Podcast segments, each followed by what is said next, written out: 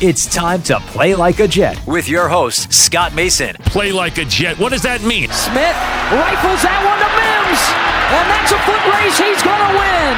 Touchdown Baylor. Denzel Mims with another monster score of 70 yards. Five straight games, Anthony, where he's got a touchdown catch of over 20. That's deflected and picked off Mosley.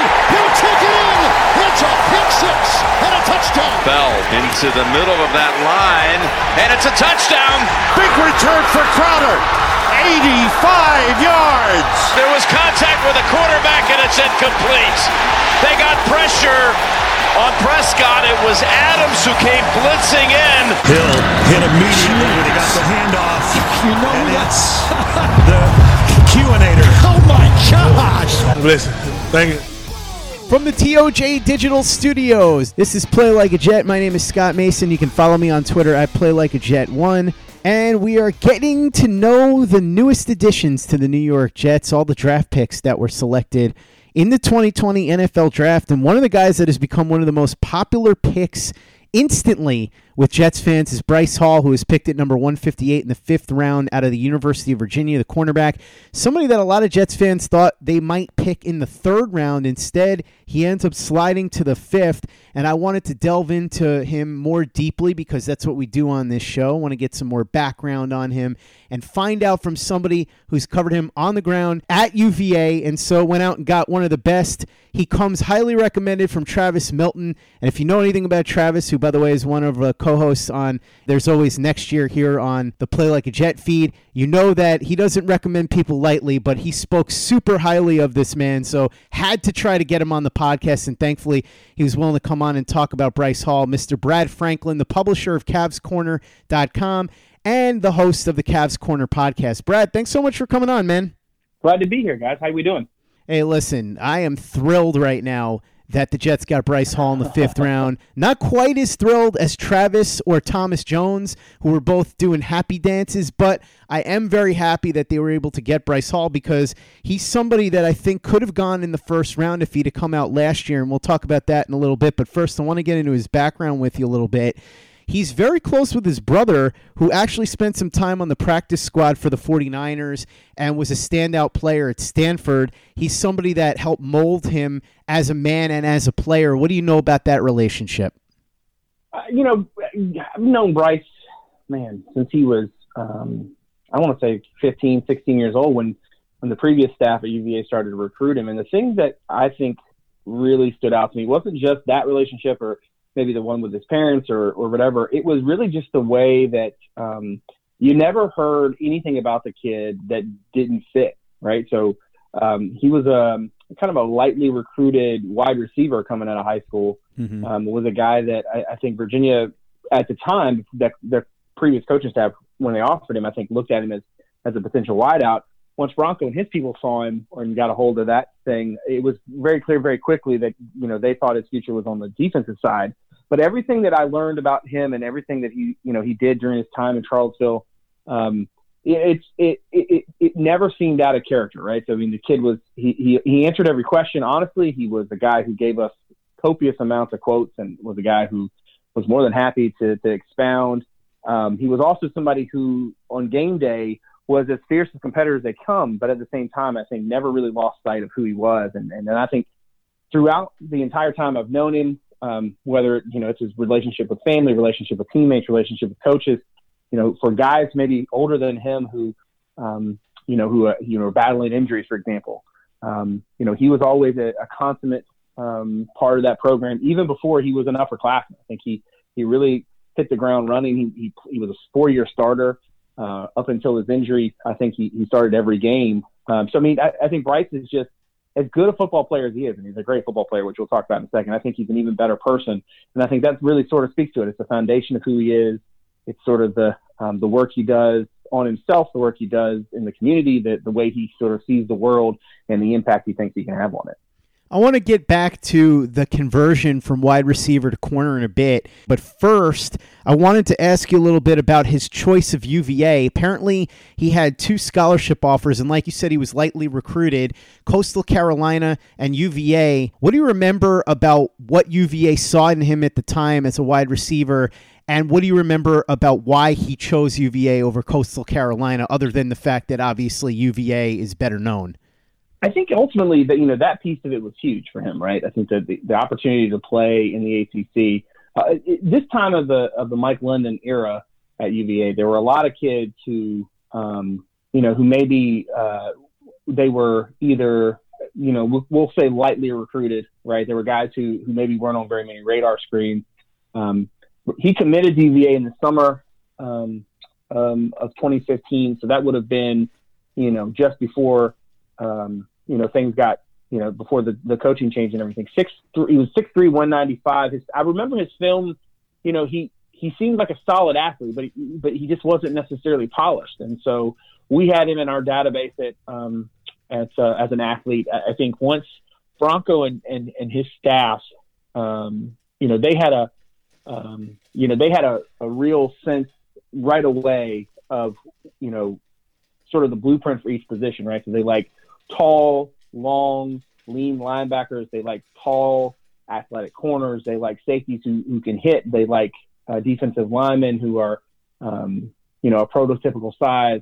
And so I think right away, because of his length, um, even if he had, even if, you know, he committed to the previous coaching staff as a, um, you know, as a wide receiver, I, I just think that it was, it was evident right away that he was, he was not meant for that side of the ball. And I remember talking to him about, um, you know, Steve Fairchild was the offensive coordinator coordinator back in those days, and he, he, he I remember Bryce telling me, you know, well, there's a, always a chance I guess I could play defense. And then soon as Bronco and his folks got there, and Nick Howell, who was the co-defensive coordinator and who's done a really good job with defensive backs, but you know, folks who pay attention to the league will probably know Juan Thornhill, who really starred uh, in his uh, rookie season out in Kansas City, and had it not been for a, an ACL injury late in the year, you know, he was a he was a key part of what they were able to do um, but I, I, think Bryce always kind of had the, the, the, the, versatility to play both. I, I, just think that once the new staff saw him and, and, saw his length and athleticism, but I think too, like the, the thing about the kid is that he is tenacious as it comes when it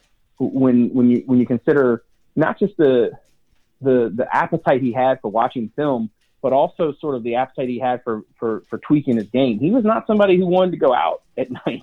he was not, you know, he was not somebody you need to worry about, you know, uh, who didn't have his head on straight come game day. I mean, he was a kid who who was in his playbook, who was in film.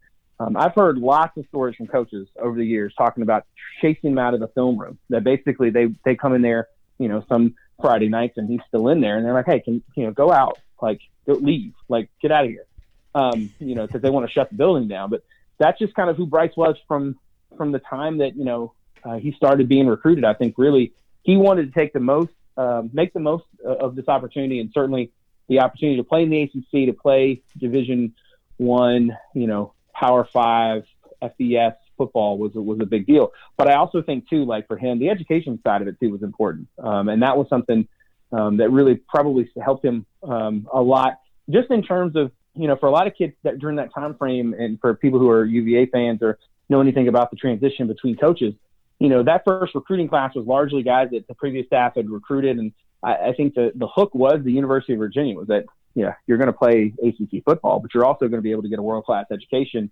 So a lot of those kids, I think, hung with it because of that opportunity. Bryce, I, I think he, he wanted to play at the highest level he could. And certainly I think the education was a, was a big factor too. But uh, in, in the, in the final analysis, I don't think he ever was, was unsure of, of the direction, even when they said, Hey, we're going to change positions on you. I think he was full steam ahead, and he never, never, you know, up until the injury, he never really slowed down.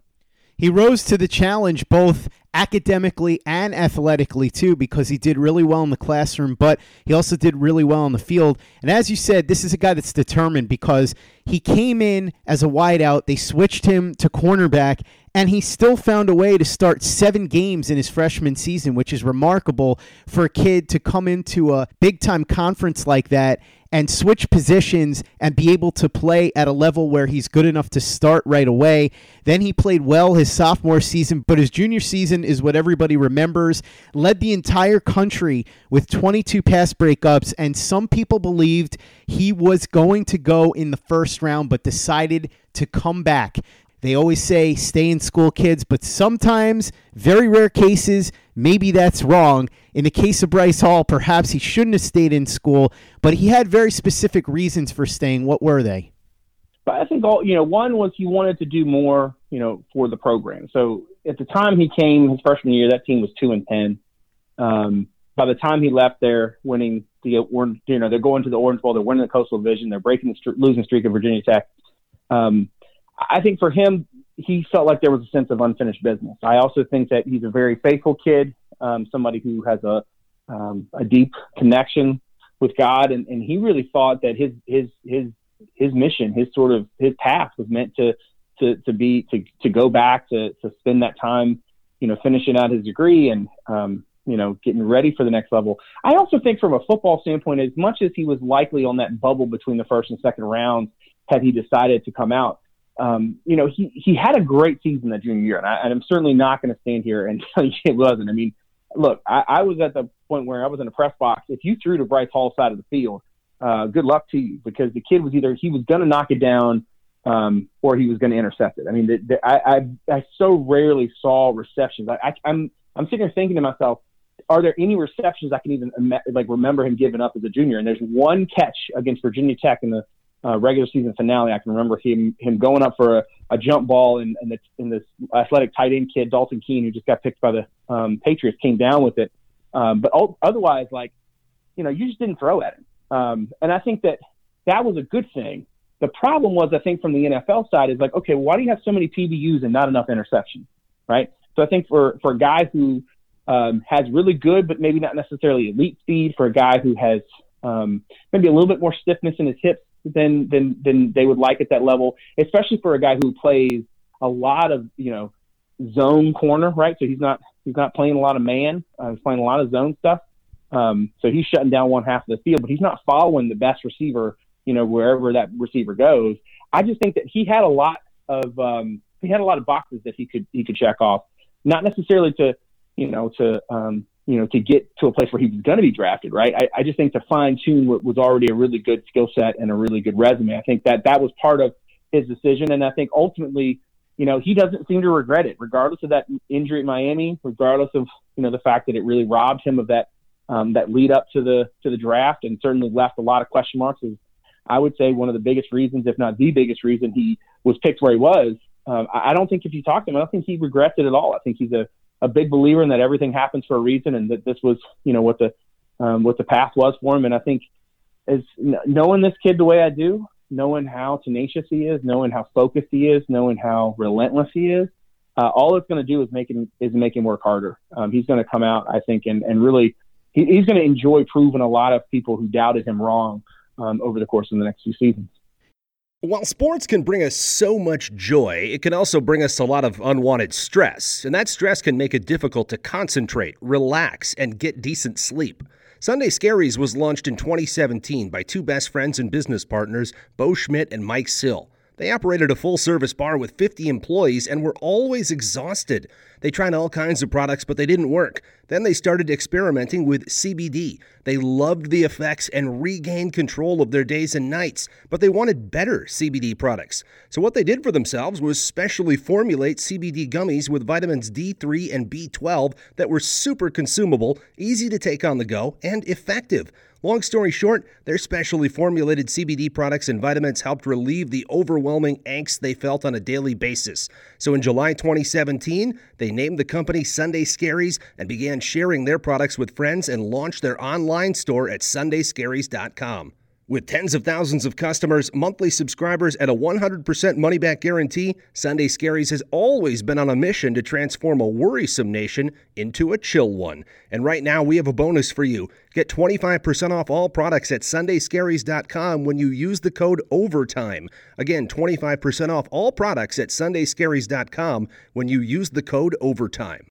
Hey guys, this is Greg Peterson, host of the podcast Hoopin' with Hoops. Despite the fact that college basketball is in the off season, it's never too early to get a jump start on taking a look at these teams because there is now 357 of them for the upcoming 2020-2021 college basketball season. I'm going to give you guys a deep dive on every last one of them, keep up with all the transfers in college basketball, and so much more. You are able to subscribe to Hoopin' with Hoops on Apple Podcasts, Google Play, Spotify, Stitcher, TuneIn, or wherever you get your podcasts. Hey guys, Greg Peterson here with the Baseball Betting Podcast. As we know, the MLB season is back in our lives. It's going to be a 60 game sprint unlike anything that we've ever seen before. And I'm going to be giving you picks every single day, seven days a week with Major League Baseball. We're also going to be keeping up with the KBO as well. If you like baseball and you like being able to make some money, subscribe to the Baseball Betting Podcast with Greg Peterson on Apple Podcasts, Google Play, Spotify, Stitcher, TuneIn, or wherever you get your podcasts.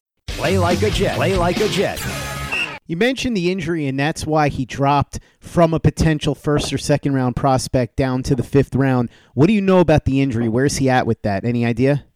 Yeah, well, when we talked to him a couple weeks ago, he was at a point where uh, he wanted to be back to 100% before he really could could do a lot. Um, and what I mean by that is he wanted to be fully cleared before he really pushed the issue. Uh, he was in a place he said where he was starting to run again. Um, you know, he he. If folks haven't seen it, he uh, he at Virginia, all of the starters play on at least one special teams unit. Um, not um, you, you, know, not necessarily a thing that happens everywhere, but here uh, a situation where he's he's on a punt return unit, he's blocking, uh, and the guy just kind of um, the returner just kind of came behind him, uh, and, a, and a, another player fell on his foot. He broke his tibia and his fibia um, right at the base of the ankle. Um, so if anybody, I don't know if they saw the game, but it was a pretty kind of gruesome injury. Um, but really quickly, I think he he was able to to sort of mentally move from hey this is a horrible thing that happened to me to How can I, you know, how, what's my, what's my path back? And so he focused on that. Um, every time we, we saw him, he was always on the sidelines. He was, you know, probably the biggest cheerleader. Um, you know, when, once he had the surgery and he was, um, on the little, um, cart, he was a lot of times he's in the press box. So I got to see him a lot, um, because he would be in the, uh, in the booths with the, with the coaches. But, um, you know, he, he seems like he's right on the cusp of being back to 100% in, in terms of, um, you know, getting the whole full um, range of motion in that ankle, um, being able to plant and cut.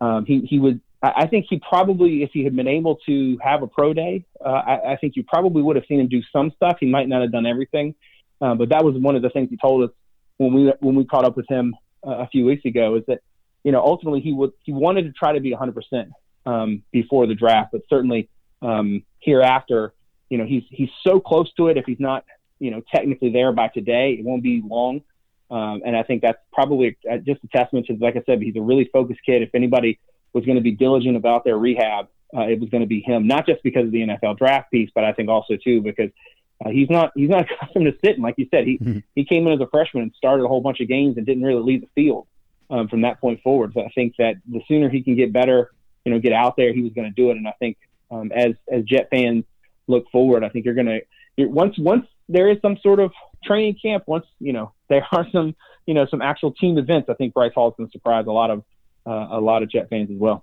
I got to be honest with you, Brad. From reading about him and from talking to you, this guy almost seems like he was made up in a storybook.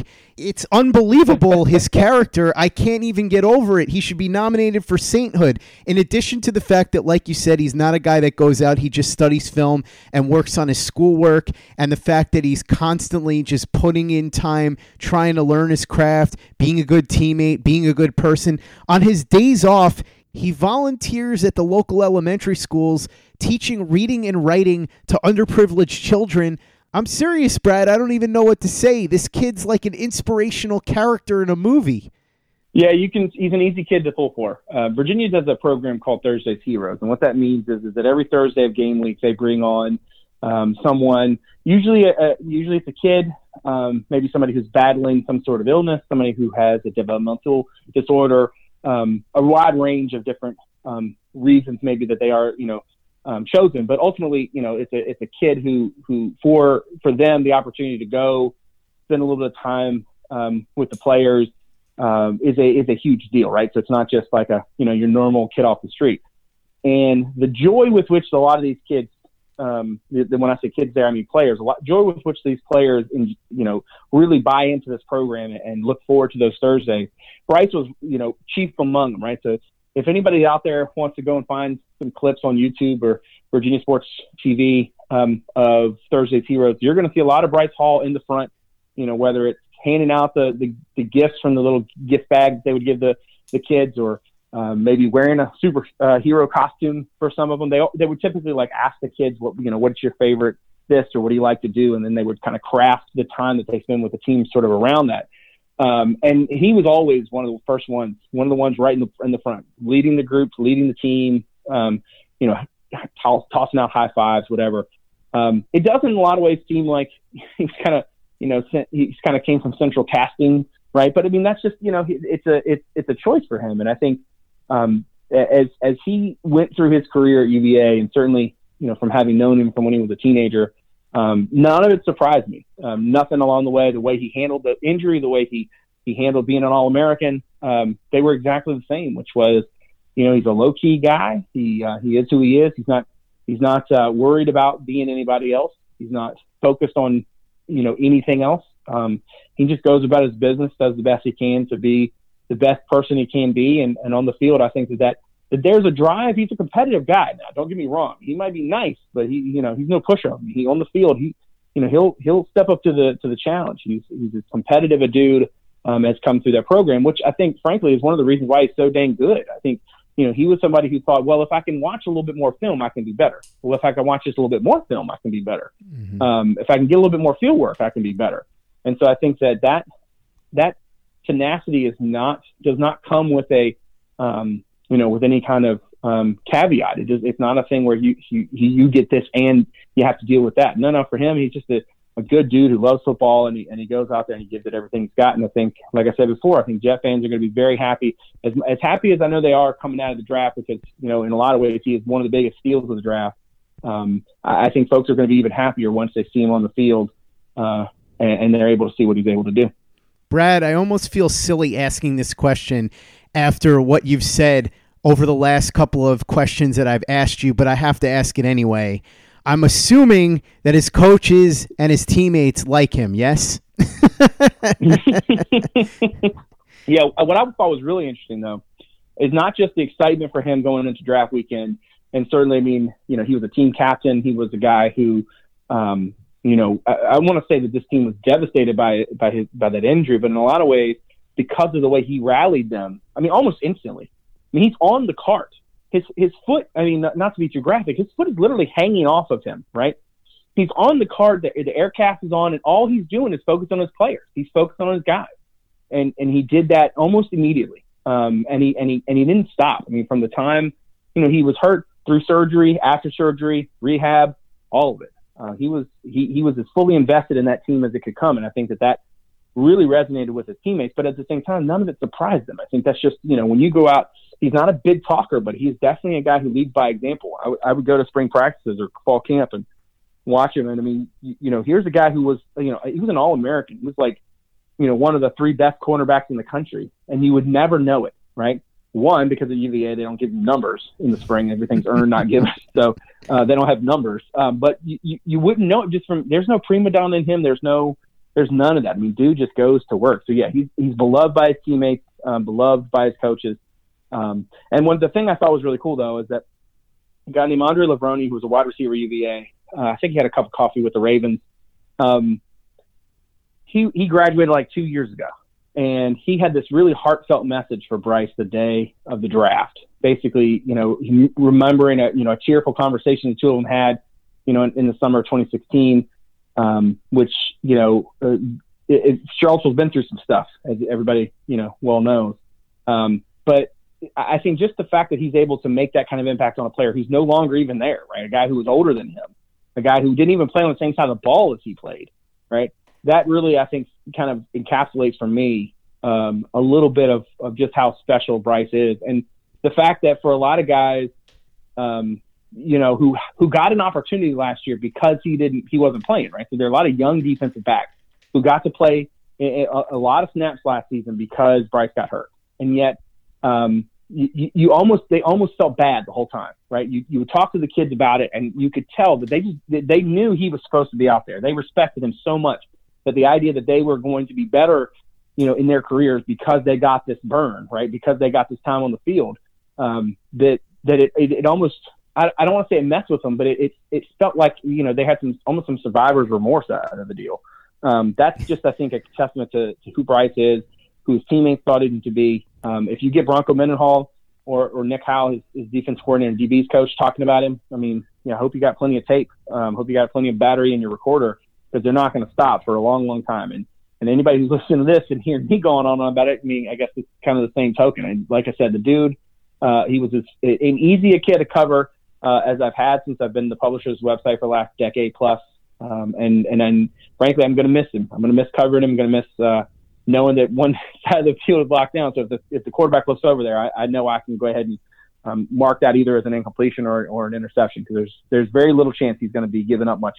Uh, that's that's for sure. Well, Brad, if you want to visit and go to a Jets game, you let me know, and I will hook you up with some of the best pizza places that you could ever imagine. So you're welcome here anytime you want to come watch Bryce Hall play. I got to ask you, though, since we're talking about the transition from Virginia to New York, and he grew up in Kansas, obviously very different here in New York than in Virginia than in Kansas. It's a whole lot different just in terms of the media, in terms of the fan base. People here can get a little bit crazy. And obviously, as you know, if somebody messes up, it's going to be amplified everywhere. Of course, the flip side of that is if you do great, you're going to be a hero on a grand scale. How do you think Bryce Hall would handle New York? I have a feeling you're going to say he's going to be fine, but I'm just curious how a small town kid would do under the bright lights in the big city. I, I, I guess I got two words for you: D'Brickashaw Ferguson. Mm, um, mm-hmm. Similar sort of you know pedigree, similar sort of mindset, similar. Now, granted, Brick was a was a obviously a, a high draft pick. He he went in with a lot of hype, but you never got the sense uh, from you know, and I didn't get the I, I didn't get to cover Brick. He's a little before my time, but you, you never got the sense from him um, during his time at UVA or, or once he left, you never got the sense that any of that stuff mattered to him, right? The thing with Bryce Hall, I think, is going to be is that he's finally going to be able, and this is going to sound bad because I know he's a really good student and he enjoys that part of it, but now he his job will be the thing that he enjoys most. And I think for a lot of guys, you know, who who maybe come from smaller towns, you know, I can I, I can understand the the allure of the bright lights can sometimes be too too great a um, too great of a thing. But but for Bryce, the opportunity, man, he gets get paid to go watch film. He's going to get paid to go be better at his craft. I mean, if if ever there was a, a more perfect union between person and purpose, I'm not sure. Uh, it, it's just you know, I just think that that's not going to be something you need to worry about. Like I said, he's a he's a quiet, soft-spoken kid who, when he talks, he means what he says. But I also think the opportunity for him to, to go to the next level and really test himself and um, and really, you know, put in those hours, focus solely on it. Uh, I think he's going to relish it. I think he's going to be great when he gets that opportunity to, to see the field. I think he's going to make the most of it. Um, and like I said before, and I'll say it again, and I'll keep saying it until you know Jet fans tell me I'm right. But folks are going to be really happy um, that the Jets made that move and picked him up. I would have thought he was a steal in the fourth round. I would have even been happy with him in the third. But to get him in the fifth round seemed like too good to be true. And then to talk to you, Brad, and hear all of this on top of what we see on tape like I said, he seems like he was created in a lab, almost doesn't feel like a real person. I can't wait to watch Bryce Hall come in here. And there are people that think that maybe he's not going to be able to contribute a lot until 2021. But it sounds like, Brad, despite the injury, he's going to give it everything he has. And based on what you're telling me, I wouldn't be shocked at all if he comes in here and wins a starting spot because nothing's guaranteed with the current corners. And he's certainly good enough to compete. So if there's anybody that could overcome what he's got in front of him, it certainly sounds like it would be Bryce Hall, right? Yeah, I mean, you know, I, I don't know what the roster situation is, and I'm not sure what their, um, you know, what the what, what, kind of stuff he's got in front of him. But once he's given that green light, I mean, it, it it's going to be, um, you know, it, it's going to be pretty quick, I think, for him to get back to, to to where he wants to be. You know, I think it's something he he, like I said before, even though he's a quiet, kind of soft-spoken kid, he's tenacious and he's he's hungry, and I think that's one of the things that was always true about him is that like even when he was the you know one of the best what two three corners in the nation, you know when when he's leading the country in, in pass breakups, you know when when when I'm at a point where when you know teams would would throw his way, I I would literally say I would literally tweet out like I still don't understand why anybody throws in his direction ever. Um, but even when he was that good, he, you would never have known it. Like you never would have known that that's where his, you know, what his status was. And so I feel like, you know, in, in this situation where he's kind of, you know, you know, been counted out a little bit by some people. Certainly the the draft, I'm sure, was a humbling experience for him because you know he was on the cusp of the first round a year ago um, before he made that decision to come back. So I, I, don't think that it's going to take him long at all. Um, physically, you know, he's got to get himself to where he, he needs to be. Certainly with the sort of situation in the country right now and with the pandemic and you know the opportunity to to really get to a gym, for example, and really work out. but one of the good things about, I guess, being a corner is like you can always run. Uh, once you're able to run, you can run. Um, so I, I, don't think it's going to take long once uh, once that rubber meets that road for him to to make good on on not just all the things that all the people have said about him, but also the expectations that he has for himself. I love the pick of Bryce Hall number 158 overall in the fifth round. And I love it even more now after having talked to Brad Franklin of CavsCorner.com. Brad, thanks so much for coming on. Really appreciate it. Amazing insight that you brought on the Jets' newest cornerback edition. I can't wait to watch this kid play. Like I said, he seems like a dream on and off the field. So, what a steal Joe Douglas may have gotten in the fifth round for the New York Jets. Like I said, can't wait to watch him play. And hopefully, like you said, with what's going on in the country, we don't know, but hopefully there is some training camp that we get to see him in. And I think, based on what you're telling me, he's going to compete for a starting job day one. Brad, for those that want to talk to you on social media, maybe listen to your podcast, check out your coverage of UVA, where can they go and what do they have in store for them when they find you? Well, you can check us out at CavsCorner.com. We are the uh, the Virginia site on the Rivals Network.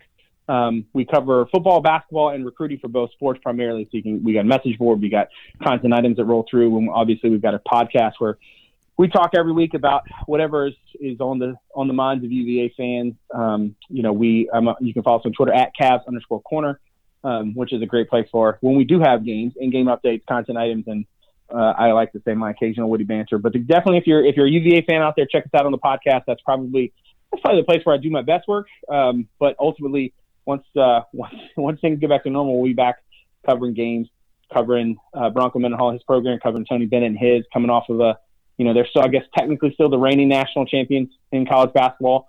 Um, so if you are a UVA fan, you're so inclined to give a look, CavsCorner.com. Go ahead and visit Brad on Twitter.